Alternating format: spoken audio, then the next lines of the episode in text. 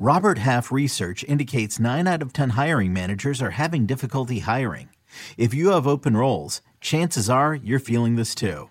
That's why you need Robert Half. Our specialized recruiting professionals engage with our proprietary AI to connect businesses of all sizes with highly skilled talent in finance and accounting, technology, marketing and creative, legal, and administrative and customer support. At Robert Half, we know talent. Visit RobertHalf.com today.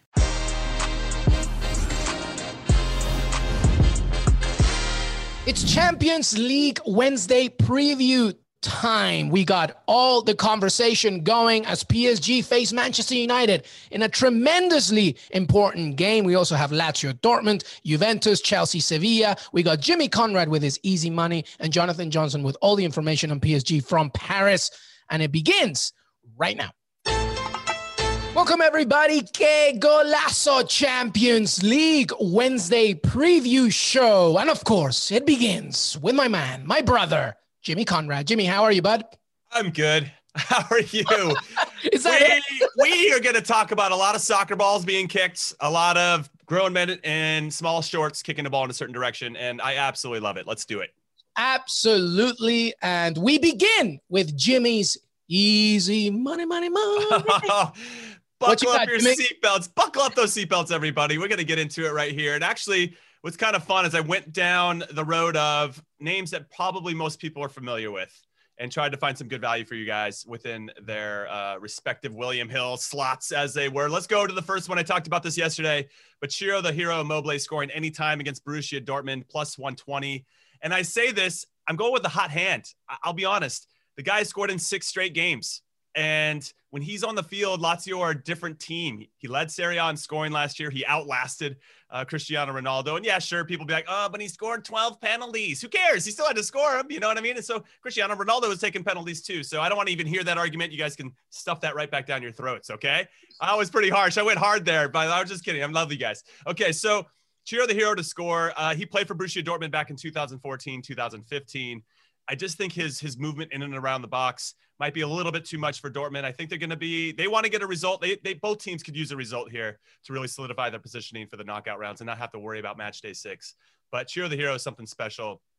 30 years old, gets better with age. He's a fine wine, the Italian, and uh, I expect him to hit the score sheet. So plus 120 anytime. I think that's good.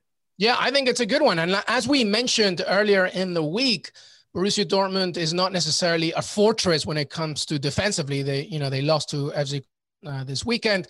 Lazio, Ciro Immobile, you give him an inch, he'll take a mile. I love it. Uh, by the way, I love it when you do like other people's voices. oh, okay. What? If that happened in MLS? They'd be the worst defenders ever. But if it happens in, in Europe, it's fine, and it's they're just mistakes. You know. Anyway, that's my my kind of. Let's move on, Jimmy. All right, let's talk to the next one. Something to consider for you guys: Cristiano Ronaldo to score first plus 200, and I say that's because he got left off uh, this weekend. He didn't he didn't play against Benevento.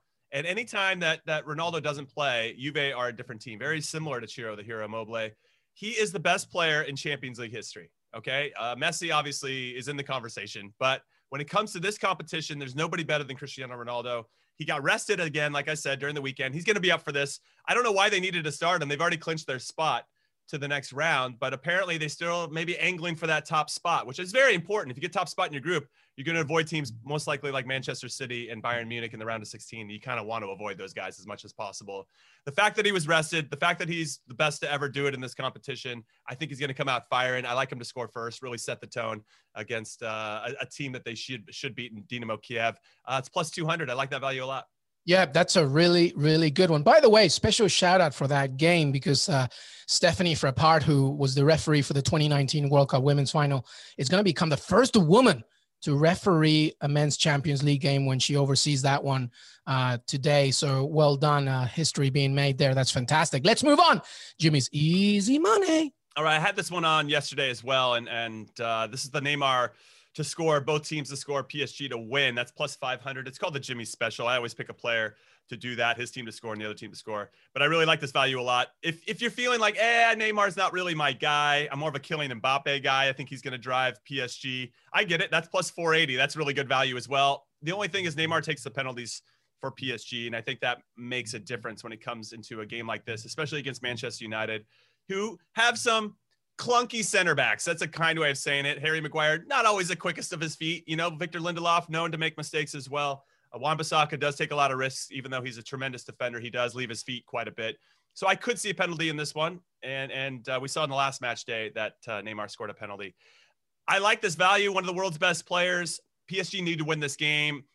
It's so it's I can't I can't emphasize enough how important this game is for PSG the fact that uh, United aren't very good at home, they're really good away from home.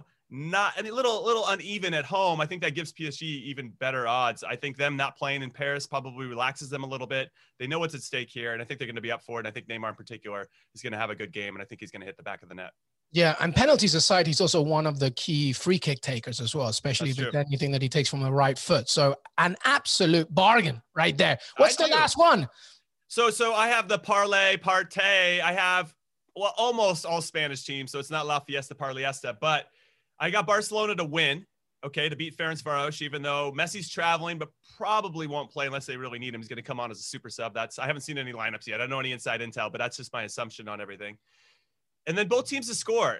And you might be thinking, Ferencvaros, really? Like they're going to score against Barcelona? Listen, they got Mingueza, 21 year old. He's only played two career games for Barcelona, and he's done well in those two games. Don't get me wrong. But He's only got two career games, and he's playing center back. And then they have De Jong, Frenkie De Jong, who is uh, he's not the most fleet of foot, very similar to Harry Maguire. Well, he's better than Harry Maguire going forward at least, but but defensively, they're going to put him at center back as well because Lenglet apparently had a, a, muscle injury here in the last you know th- four or five days. PK's out, uh, Umtiti's out, uh, everybody's out. Araujo's out. Everybody's out for like the proper center backs for Barcelona. They're really makeshift. I think the front three of Ferencvaros is very good. Number 10, Tokmac in particular, is awesome. I love watching him play, the 27 year old. He, he, is he's always doing something. They're very good on transition. I think they can sting Barcelona and get a goal, but I think overall Barcelona's quality will get them the win. So I like that one. Barcelona to win, both teams to score plus 150 by itself. Okay, that's very important. Plus 150 by itself.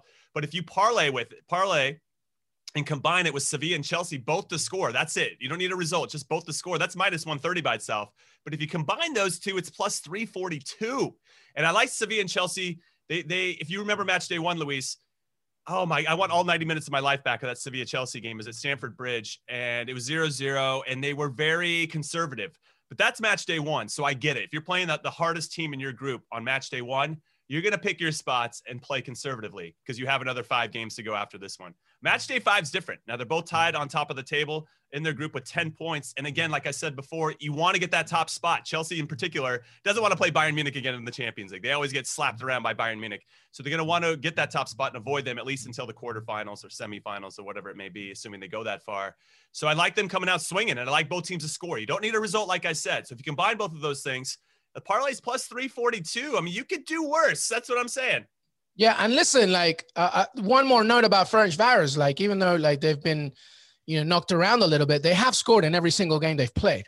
So you know that is echoing, supporting Jimmy's easy money, money, money. That's what I call it a fun fact. Look at fun it. fact, Luis over there. I love it. All right, let's move on. Uh, after Jimmy's easy money, let's focus on um, Manchester United and PSG. We have Jonathan Johnson later on in the show, everybody, to really give us the lowdown on PSG in this must win game.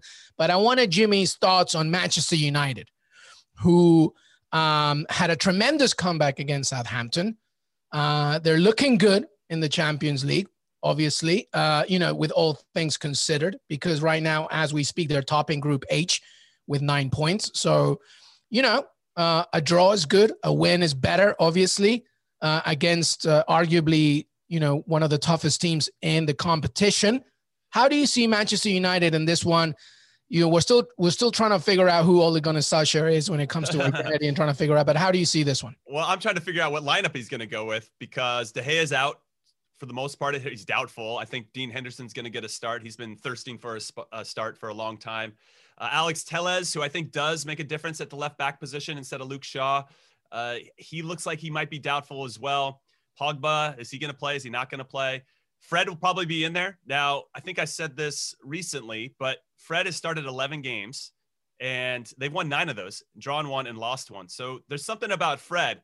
And when I talk to my Manchester United friends, like, I don't like that stat because they don't like Fred. They don't think he can pass to save his life. If it's a pass over 20 yards, you you, don't give the ball to Fred because he's going to miss the pass. You know, so there's like this love hate relationship with Fred. They understand how much ground he covers and how well he does to protect the back four. But if they had anybody that had like deep line playmaker abilities that had his defensive prowess, you know, they might be onto something. But but uh, so Fred lacks a little bit in some areas, but obviously tremendous in others.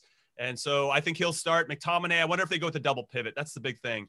I like when United only have Fred or McTominay or Matic. I just think they move better, especially when you have Bruno Fernandes and potentially Donny van de Beek uh, in mid- midfield, because those guys look for each other. The way that they combine, uh, I love the way, and not, not surprisingly, an Ajax player plays, right? So Van de Beek comes over from Ajax. He's not getting as many minutes as I think he hoped for, but when he gets on the field, he just plays simple. And that simple style of play unlocks a lot of things. And when you're going to have a lot of immediate pressure, like a team from PSG, if, if Neymar lose the ball, Mbappe, Di Maria, anybody up top, they're going to try to immediately pressure. Okay. That's a hallmark of what they try to do. And most, I think, teams, top clubs are trying to do that.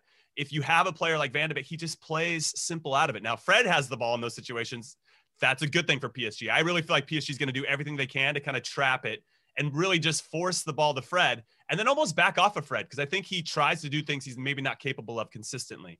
So there's a lot of these little subtleties and tactics that I'm actually going to be paying attention to to to PSG on the defensive side of the ball when they lose it and how they press and where they try to win it. Now you got Bruno Fernandes, uh, who's who's tremendous. You take him out of the team, I think you can see how much how, how important he is. He really is the guy that makes everything tick. Uh, tremendous leader as well. I want to know if Edinson Cavani starts. I mean, I think that's the biggest story. I was kind of saving it for last. He played for PSG for a number of years, beloved by the club and the fans. Didn't work out. They, they let him go for free, or he left for free. He was tired of his time there, or whatever it was. I don't know all the intimate details. But United get him, and yeah, they're paying him a big wage. But the guy's already proved it. You know, he had a tremendous, tremendous second half. Came off the bench and had an assist and two goals to help spur the comeback and lead the comeback uh, over Southampton, three to two he's he's picking the right time to be red hot. And I think that Man United are different when he's in the team. And that goes for a lot of teams that are maybe lacking a true number nine. We can see with RB Leipzig, like another team in their group. They lost Timo Werner. They lost a little something that makes them unpredictable. And they have Yusuf Poulsen, who's okay, but but all of a sudden they become more a little more one dimensional. I think RB Leipzig is struggling because of that. They lost that unpredictability. Now you add Cavani in there, who gives them a little bit of a some grit as a number nine, and now Rashford and Martial, for me, become infinitely more dangerous because you have to also pay attention to Cavani, you know, and and he's going to draw attention and two center backs, and that's going to open up passing lanes and space for Fernandes and Martial and Rashford to do their thing. So that's a great game. I, I just don't know what the lineup's going to be because I could sit here and hem and haw about you know different combinations of players. But uh, I'm excited for this one. There's a lot at stake, and Manchester United just need a draw to to book their ticket to the next round. PSG need to win. It's not that if they lose, it, it's not completely out of their hands, but they would need some help. And you never want to be in a situation where you need like Manchester United to give you some help because you can't count on that. Well, some updates, by the way, on uh, everything that uh, Jimmy just discussed. Uh, David De Gea, Ole Gunnar Solskjaer did reveal that David De Gea trained on, on, on Tuesday, today. Great. So he's fit he, he reportedly okay. for PSG if selected. Also, Anthony Martial did travel, but he had an illness in the That's first right. night. He stayed right. in the hotel overnight, but knew that. apparently he is also uh, up for contention. Paul Pogba could be available to make his 50th Champions League appearance following that ankle injury. Uh, Donny van de Beek is expected to also shake off a minor ankle problem.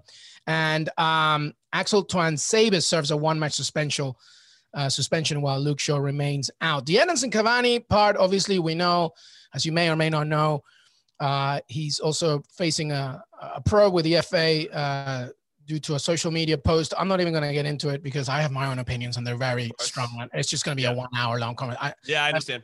but um, they uh, so that's one situation. But I think you make the most, the biggest point, which is what I saw uh, this past weekend, which is when you have somebody like Fred in the middle and Bruno Fernandes pulling the strings, and you have somebody like Cavani who just draws people in as a number nine, and you have two super uber talented attacking players on the width, they make Manchester United so dangerous.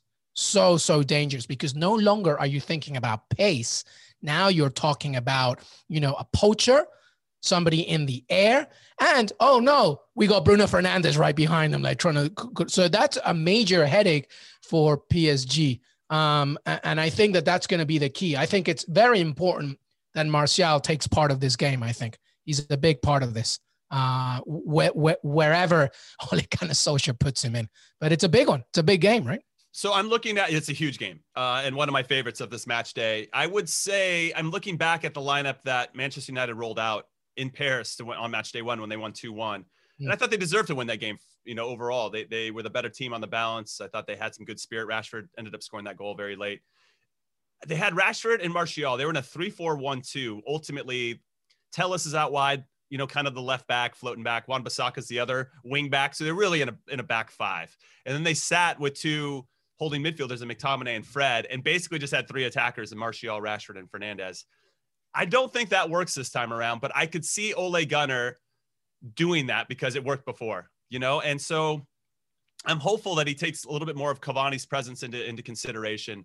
Uh, the fact that they can be very successful in that space with Fred uh, running the point by himself in front of the back four, and then that allowing them to have one more player that can allow them to transition. It's one of those things where, okay, if you're a defender and you win the ball, and you're obviously going up against three of the best, you know, attacking players in the world, Di Maria, Mbappe, and Neymar are no slouches you're going to be pretty tired, I think, chasing. And when you have the ball, you don't want to have to think you have to make this killer 30 yard pass through four guys to thread it to Fernandes, who's ahead of you. You want to have somebody that can link that up. And I think Van would be a nice, a nice fit there. So I hope he gets away from the double pivot. To your point, the spine of the team is becoming a lot more solidified. You have Cavani, you have Fernandes and you have Fred. Now, if they had two world class center backs like they used to have, Rio Ferdinand and Vidic, we're talking about a team that I think could push for the title. But I still think they're a few players away and, and to really identify or having that consistent lineup. And that's what I think they're still trying to find. And that's where I think maybe the lack of experience, even though Ole Gunnar's got a lot, I think he maybe either overthinks it or doesn't think about it enough. I don't know. I haven't really decided yet on Ole Gunnar. We're still on the fence about him, Luis, but but it's going to be interesting. It's going to be a great game. And and just to, to further my point, and I know uh, JJ is going to come on here and talk about PSG, but they could use, and you could ask him, they could use a nine as well. Like the fact that Cavani is gone, it's changed their team. Like it's it's it doesn't open up the same types of gaps for Neymar and Mbappe. Like people can double team them in a, in a, in a way they couldn't before. But if you have Cavani up there, the center backs are occupied. They they can't go help double all the time against, and so it allows Mbappe and Neymar to be in one v one situations. Mauro Icardi's been hurt all the time.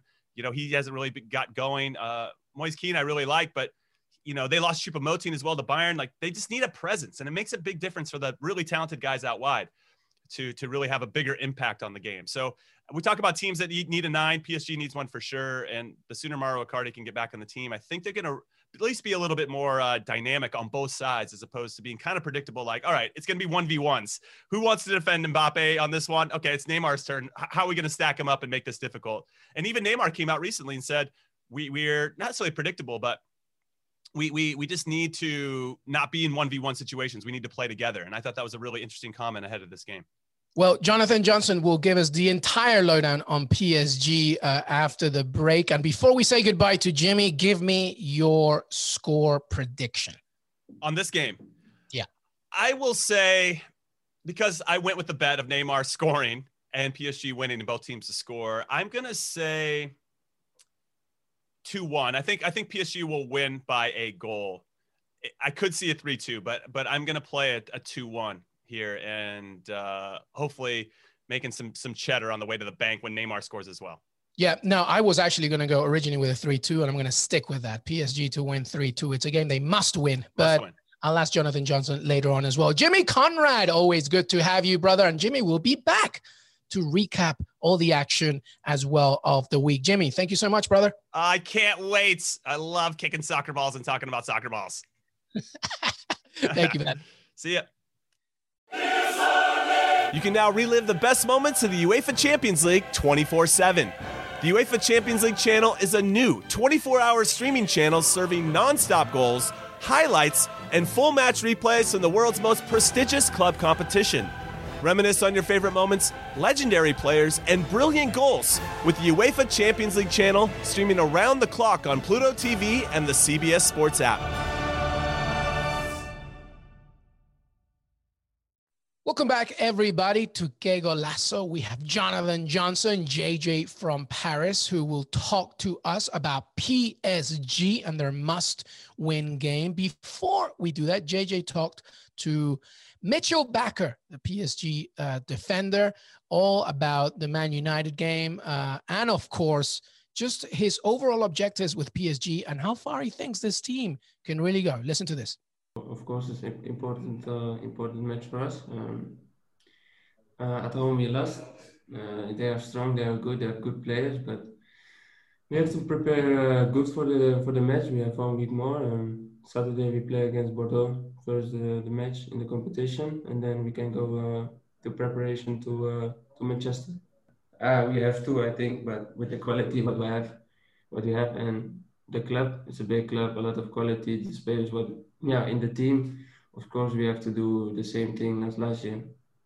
That was Bakker right there talking to our very own Jonathan Johnson. Uh, a few good things to say there. Kind of optimistic, but you know, granted, such a big team. JJ, PSG, a must win game against Manchester United. Talk to us, first of all, the latest on PSG squad as they face the Red Devils. Yeah, so obviously a lot of pressure on PSG coming into this one. Thomas Tuchel once again in the firing line after a disappointing 2-2 draw at home to Bordeaux over the weekend. Uh, you know, as we as we heard from uh, from Bakker, I don't, I don't think it was necessarily over ambitious of PSG to be targeting, uh, you know, a repeat of last season, if not going one step better at the beginning of the campaign. It's just that the the way that this season has gone so far for PSG, uh, you know, makes that obviously uh, you know, quite an, an optimistic outlook uh, at this moment in time. It, for PSG right now, it's all about getting out of this group stage now into the latter stages, uh, uh, getting back as many of the players into top condition as possible, then ahead of the of, of the knockout rounds. But in terms of the PSG squad, PSG uh, will be boosted by the fact that they have Presnel Kimpembe, Idrissa Gueye coming back from suspension. You know, those are two obvious uh, players who will probably walk straight back into the starting 11. Gueye was on the bench over the weekend against Bordeaux, but uh, you know he will probably come into that midfield when you bear in mind that Marquinhos uh, who was also absent against Bordeaux, will probably move back into the defence and be paired uh, with Kimpembe. I, I, think Bakker is likely to start at left back, considering that uh, Kurzawa has had a, a, couple of physical issues recently. Uh, Navas is back in the squad, so obviously he'll be between the sticks. Uh, it wasn't the most convincing of performances from Sergio Rico over the weekend, so that will be reassuring. Uh, for Tuchel and uh, Florenzi will, will complete the defence at right back. I think that is the key area for PSG. There's not been that much continuity in that area uh, so far this season. And also remember, it's the first campaign for a long, long time where PSG don't have Thiago Silva marshalling them at the back.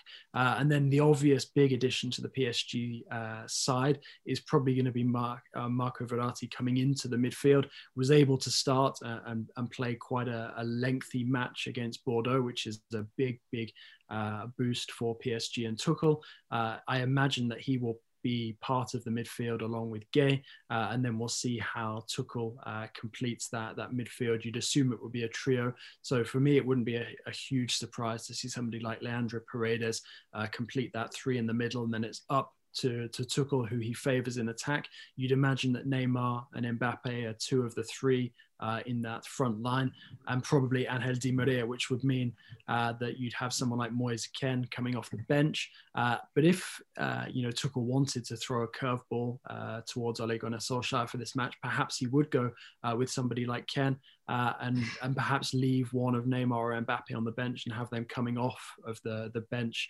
you know, to to provide some impact. We know that they've been struggling physically recently. Tuchel won't be able to call on Mauro Or Pablo Sarabia in this match. So it's going to be a question of how the German best handles uh, his players in terms of the, you know, the, the the tactical uh, outlook for this match. Let's not forget, uh, you know, when the pressure has been on Tuchel and PSG generally have been able to deliver the performances when they need them. They've gone to Old Trafford in the past uh, and gotten a result with a very good performance. Uh, and Thomas Tuchel will be looking for more of that that we saw uh, back in early 2019 uh, you know, obviously without the threat of the the second leg implosion there. Interesting.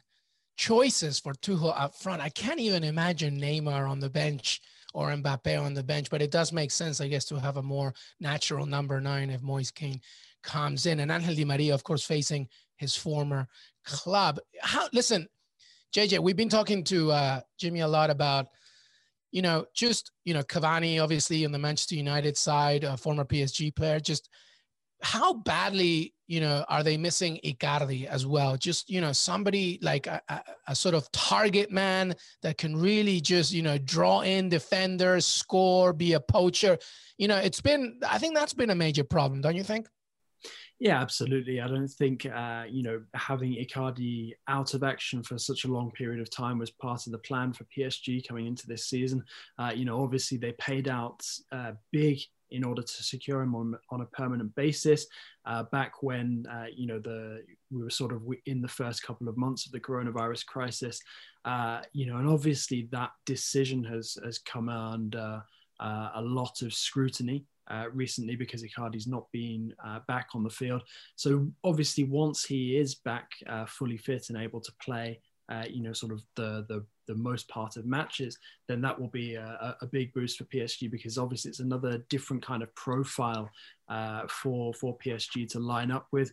Uh, the one thing that I would say that is probably the the concern with Icardi at, the, at this moment in time aside from the fact that he's been out of action for, for quite a while now with uh, with this knee problem, is the fact that when he was playing, he wasn't in the, the, the best form of his life. It was not the same uh, same Icardi that we'd seen over the first half of the season uh, last season when he was on loan. And because of that, it's going to take a while to get him back to his best form and, and, and fitness. Uh, I think it's something that PSG are definitely going to have to try and work hard on over the winter break, uh, with a, a, with a view to having him, you know, ready for action uh, come the the second half of the season when everything gets back underway in early 2021. Obviously, the the plan will be the, uh, for PSG to be in the latter stages of the Champions League, and then Icardi coming in could be a big boost for them there.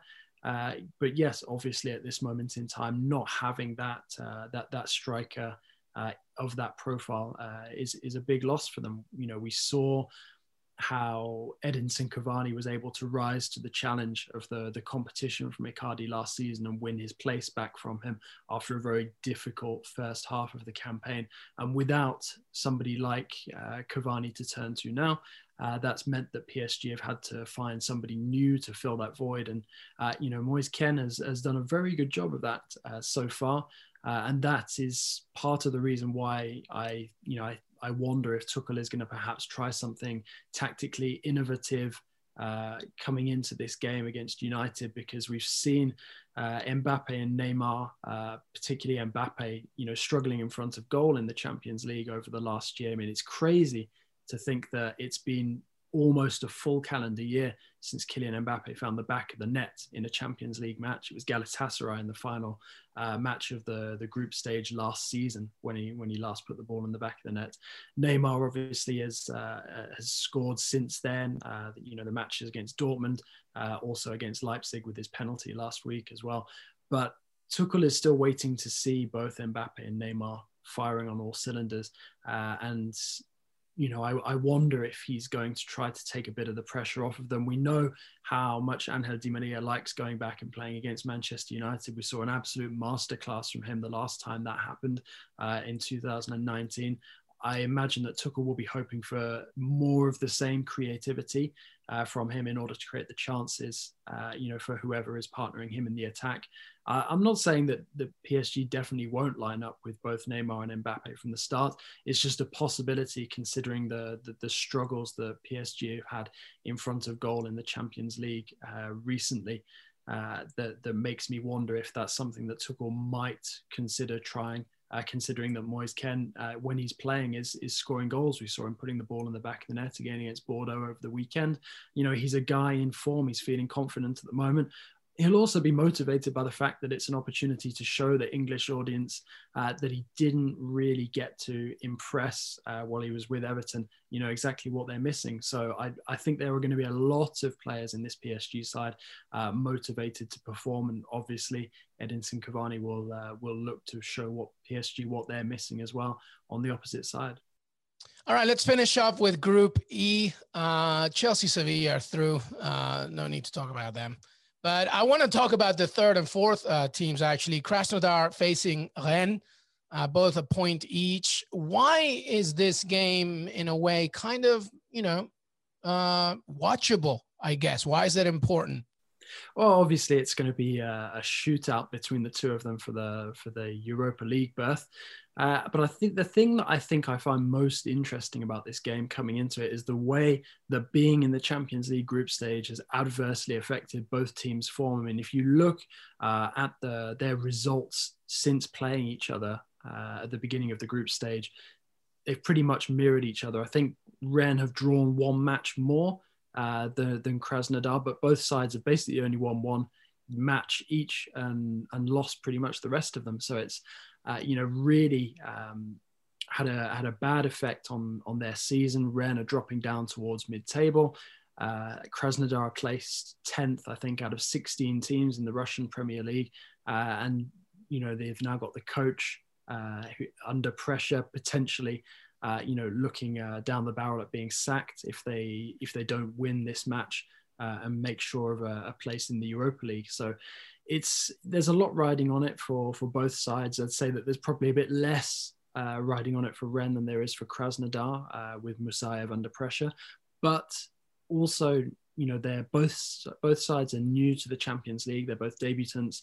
Uh, neither of them will want to finish their maiden campaign at this level by finishing bottom of the group without even picking up a win. So I think that there will be a lot of motivation on both sides, and that that will create quite an entertaining spectacle and unexpectedly uh, attractive match between two teams that haven't generally played the most pleasing football so far this campaign.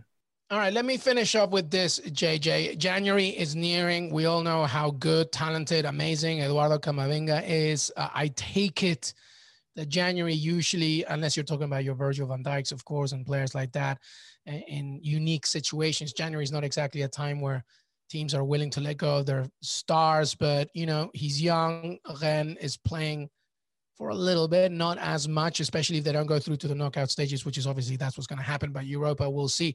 Would Eduardo Camavinga go anywhere in January? I think the the real question is which clubs could afford Eduardo Camavinga in January because the you know the current situation is is not going to change overnight. Uh, you know we're probably looking at it sticking around for the majority of the remainder of the season. Uh, and that's obviously going to impact the clubs who are interested in in signing somebody like Camavinga. You know, we've heard Real Madrid and PSG in particular mentioned regularly uh, when Camavinga's future has cropped up. There's also been suggestions that he could uh, potentially sign a contract extension that would keep him at Rennes uh, and obviously maintain his value throughout the remainder of this crisis uh, and probably enable Rennes to cash in on him uh, once it's all blown over. So for me, I don't think that the big question for Rennes is is whether they lose somebody like Camavinga uh, this January because I don't think anyone's going to be able to stump up.